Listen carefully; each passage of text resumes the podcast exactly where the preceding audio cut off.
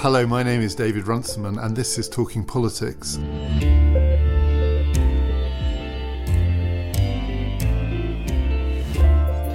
An extra edition this week to follow up on the conversation that we had about Macron and France. We recorded a discussion between two of the leading British historians of France, Robert Tombs, who's appeared regularly on this podcast and tells us what's going to happen in France, and John Keiger, who's an expert on French foreign policy and is working on a big new research project looking at relationships between French and British diplomacy. And they are going to talk about, among other things, what Brexit means to the French and for the French at a time when the film Dunkirk is getting a lot of play over the channel as well as here, and taking a broader historical view of Macron and what he means for the French state. The first voice you're going to hear is John Keiger, and John and Robert started by trying to frame Macron's presidency 100 days in against the long story of how France has been ruled. Well, he's kind of portrayed himself as more monarchist, more in touch with France's pre Republican days. And he thinks that the French really want to connect with that. And, and in many ways, he's right. Uh, but he's certainly decided that he's going to run the whole French state and, to a certain extent, the French economy from, from the apex. And what he's attempted to do is to, to use symbols, to use his power as president of the Republic in a way that wasn't used by his predecessor Hollande or, or even by his predecessor uh, Sarkozy and therefore he's decided that he's going to replace the upper echelons of the civil service with appointments that will be people who have his view of things. He's decided that the party will be largely on message, his new party. He's decided that ministers won't be able to speak to the press without his say so. He's decided that. Um, uh, people in Parliament will vote in the way that he expects them to do. And for the moment, uh, that's happening, although it's beginning to break up a little. French parties are traditionally not very disciplined. Indeed, there's no way of disciplining them, not, not an easy way anyway. His new party or his new movement is to a considerable extent made up of non politicians. So far, have they been obedient, or are the signs that their discipline or their unity might be beginning to fray? Well, there are more people from the old parties than, than might have been hoped for at the beginning. Macron wanted to bring in civil society, so he said, but in the end, he's had to resort to an awful lot of people who have defected from the traditional parties of the right and the left. The new party then is is one which he wants to keep on message, a bit like um, Tony Blair and and Alastair Campbell in, in the old days. And what is beginning to happen already is that the members of the party are beginning to say, well, that's not quite how we imagined our role to be.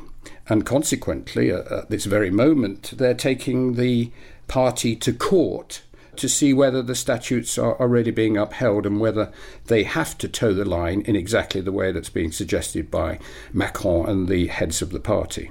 That seems an extraordinary development, which is unimaginable in British politics, I think, but I would have thought must never have happened in France, at least not within anyone's memory. So, members of a political party are suing their own party effectively because it's been trying to discipline them or, or something of that sort. Well, it's not quite suing. They're checking with the administrative tribunals whether the statutes of the party would allow them to be a little bit freer than, than Macron is insisting they be. So you talked about Macron's style, and that seems that it's okay. You said it's sort of quasi monarchical. He wants to decide things, and this has created tensions with a movement which is at least partly from outside conventional politics. And you also said that he wants to impose his view on, on the top echelons of the civil service. Okay, one can see what sort of a picture is emerging. I mean, is his view likely to be very different from that of the the state, the civil service? I mean, what is his view, as it were? Well, where his view may differ from the, the, the traditional upper echelons of the civil service is that the upper echelons of the French civil service have been traditionally state orientated. They're, they're very much in favour of the state intervening. Those are the kind of things that you learn at the École nationale d'administration. The state comes in and helps when when when problems uh, develop, and that be whether that be in the lives of companies or in the lives of uh, of individual human beings. Uh, the state intervenes, and that's where Macron is not a typical énarque, if you like. He is much more in favour of uh, an Anglo Saxon liberal economics in which um, state companies live and die by, by the market much more than other things. And he, of course, as we all know, he was a banker with Rothschilds and, uh, and used that system to conduct his business. So he is not going to be a totally French traditionalist in, in the way that many civil servants are. So he wants to rejuvenate or, or, uh, sort of galvanize the French economy. That's going to be his great mission, I presume, or at least that's the, the thing he's got to succeed in if, any, if everything else is going to succeed. And the thing he's committed himself to, if I, I mean, if I recall correctly, the only thing he has strongly committed himself to from the beginning is reform of the labour laws. Now, tell us a bit about what his plans are and why this is significant, and if you think it's going to lead to trouble, why it might lead to trouble. Well, Macron is very good at analysing things, I think, in big picture stuff. And uh, he's looked at France's economy, of the French state, and over. I mean, he's a young man, he's a 39 year old, and, and yet he seems to be able to uh, really diagnose things rather effectively. And certainly he realizes that um, the, the labour laws are something that have blocked the development of the French economy, certainly in terms of employment. And as we all know, France has lived uh, with structural unemployment of the order of 7 to 8%, and it's at almost 10% at the moment. He believes that the only way that you can break that, that structure is to rework the labour laws, which are extremely restrictive in what they allow companies to do and what they allow trade unions to do and what they allow individuals to do. And he wants to rework those, in particular to free up the 35 hour week, to make people easily fired rather and easily hired. And he also wants to ensure that trade unions are cut out, if necessary, of the negotiating process. They have been, according to the uh, French laws at the moment, you have to go through a trade union in order for management to negotiate with the workers. And he wants to sort of override that. If you look back at the history of the Fifth Republic, I mean, it sounds as though this is going to be a recipe for conflict. You know what happens is is it, when someone in the Elysee, whether it's Sarkozy or even going back to De Gaulle, I suppose, decides that some measure is in the national interest and tries to impose it, then you get strikes, you get demonstrations, you even get riots and so on. I mean, do you think that's likely to happen this time, or is, has France somehow turned a page? Partly because Macron is the only person who seems to be in a position to govern at the moment. Well, I think you're right on that last point. There is a feeling amongst people of left and right and of all political colours that this is almost the last chance before something goes seriously wrong, either with the economy or with the with social cohesion or things of that nature. Macron is, is really our last hope. And so there's a lot of support for him initially, but there's an awful lot of expectation, and people expect him to deliver pretty quickly. And there are those who are already adamant that some of the things that he's announced, notably the labour laws, are not going to get passed. That was a big bone of contention under President Hollande, who was a socialist, of course, and uh, had support in Parliament to pass those labour laws to a certain extent, although he couldn't get them through. But Macron is adamant that he will get them through. But there is one party, smallish at the moment, but it is very vociferous, it's very active, it's very militant, the France Insoumise by Jean Luc Mélenchon, an ex socialist, who is adamant that in September, in the autumn, there will be strikes, there will be demonstrations, and some of those have already been planned. And there are two trade unions already who have said that they will join them. Whether the students do is, is another matter, and whether other movements actually join. But from September onwards, things will get warmed up. Okay, so we might see uh, what we think is a rather familiar picture. But I think your view is that Macron has to do this or something like this because his whole national strategy, his economic strategy, as you've explained, but also his, his European policy, his sense of France's role in the world depends on the success of, uh, of his economic policy. Well, Macron believes, and I suppose quite rightly, that um, France in Europe is limited by its economy at the moment and by its finances and that it can't compete with Germany on an equal basis as long as it is in deficit, as long as it doesn't have flexible labour laws and practices that will allow it to compete on the international scene in terms of pulling in large companies from, from outside, etc.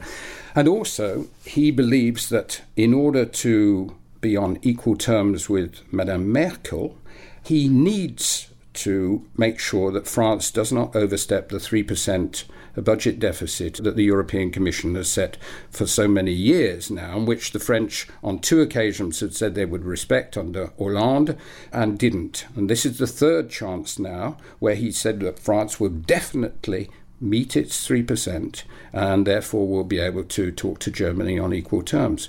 But that means making lots of cuts across the whole of the French economy to hit that target. Of course, the cut that so far has made the most impact or caused the most controversy is the cut in the military budget. And here I think, you know, we can see a contradiction. On one hand, his view of France is of a, a, great power, a global power. He he said in his first address after his election, if I remember rightly, that the world is waiting for France, or words to that effect. France has to be a great power. This is traditional Gaullist view of the world, in a sense. But the, one of the first things he's done, or at the first cuts he's announced, was a huge cut in military spending. So on one hand, France is supposedly committed to increasing its defence spending to reach the 2% that NATO aspires to. And on the other hand, he's got to cut back the state budget to the 3% deficit that the EU requires. There's clearly been a contradiction here, and it's caused. Perhaps is it? I mean, would you agree the the first big row of his presidency with the army or with the chief of the defence staff? Yes, well, he does believe, and he keeps insisting, and it's almost a Trump slogan that France is back, and France will be back economically, France will be back internationally, and France will be back in terms of defence, notably.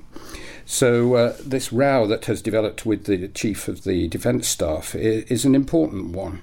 It's an important one because the French army is committed at the moment abroad in, in a host of areas, from Mali to Europe to uh, a number of places in Africa.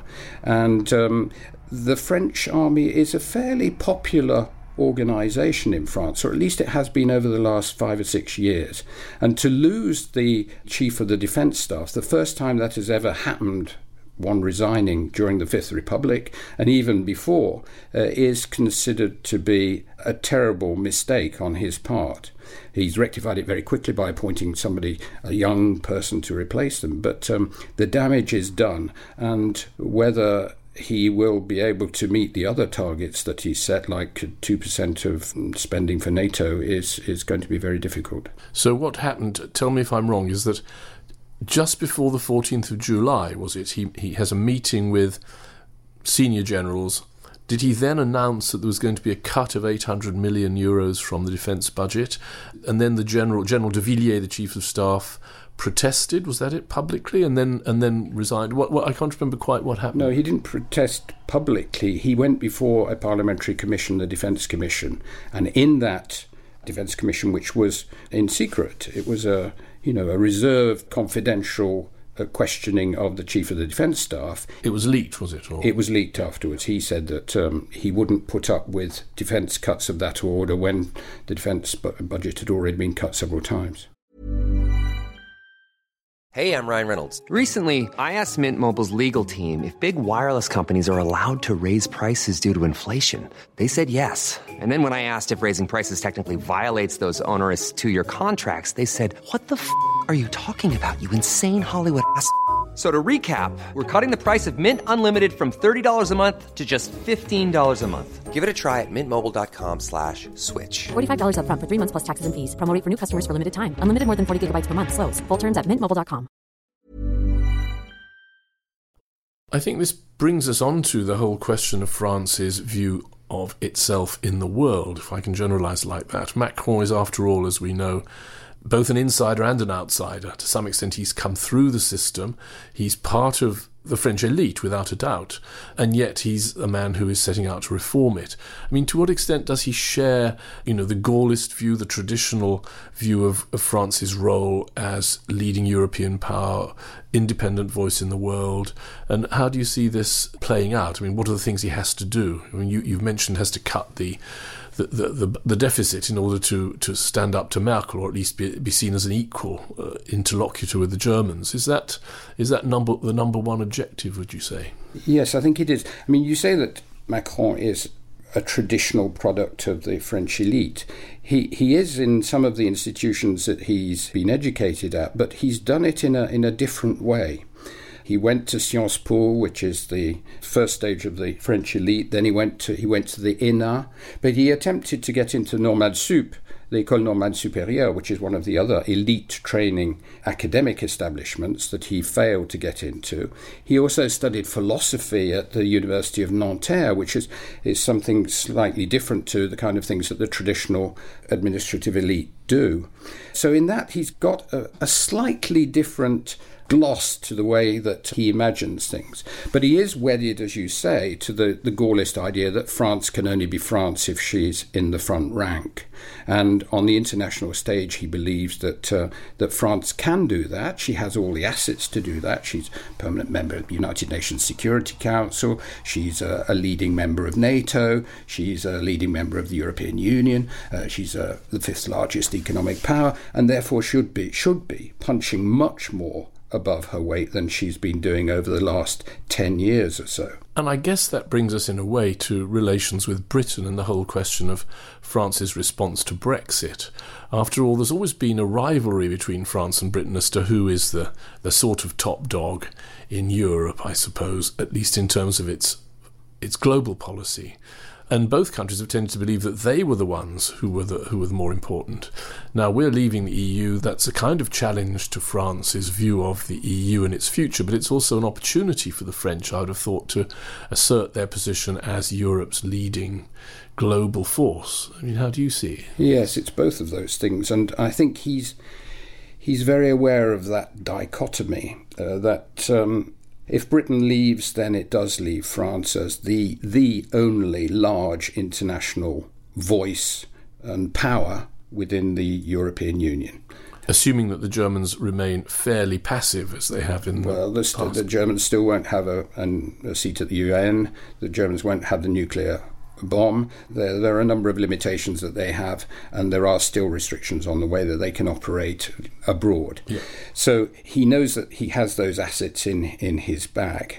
The problem, of course, is is how he will deal with Germany afterwards. Because Britain leaves, he becomes top dog, but he's still got to deal with Germany within the European Union, and that has been over the very long durée, if you like, France's great uh, issue, the German problem, which to a certain extent may surface in that uh, it won't be so easy to push Madame Merkel around if she's not if he's not got on occasions Britain to side with him on particular issues.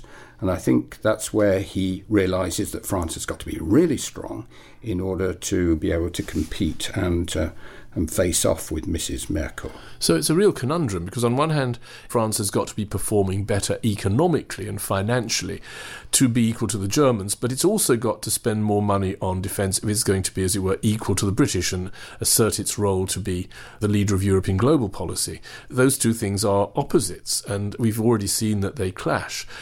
And also, I mean, something we haven't touched on, which I'd like you to say something about, is that our defence relationship with France is extremely close because neither Britain or France can easily pay the cost of being Europe's great powers.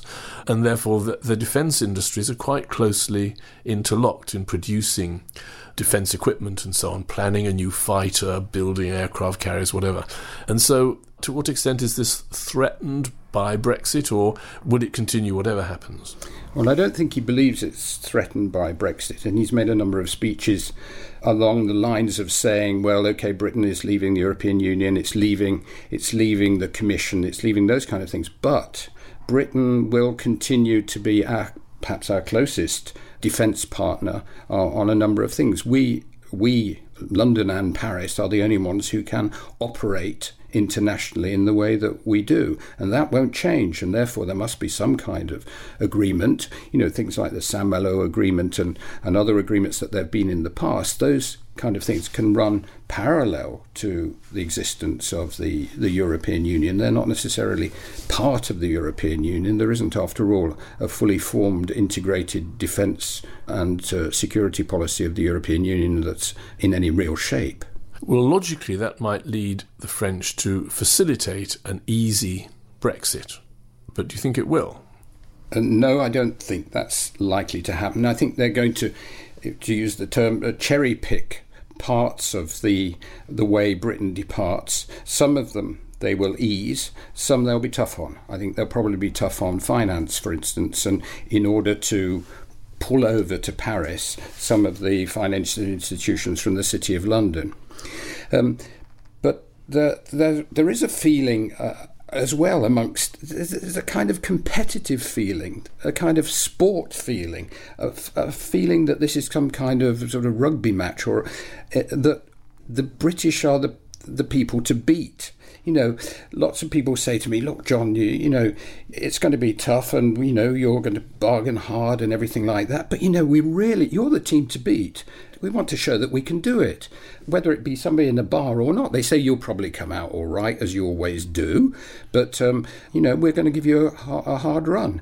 And you hear that across all sections of French society. And I think it's I think it's not a new feeling. I mean, you more than anybody, Bob, uh, will know uh, Anglo-French relations going back over over many centuries, and that competitive spirit between the two countries, I think, is is not something that's new. Okay, there's this competitive spirit, which I absolutely agree with. I mean, we've all, we've all been watching this film of Dunkirk, including people in France. Uh, Dunkirk, often seen by the French as a kind of betrayal, the British once again making for the open sea.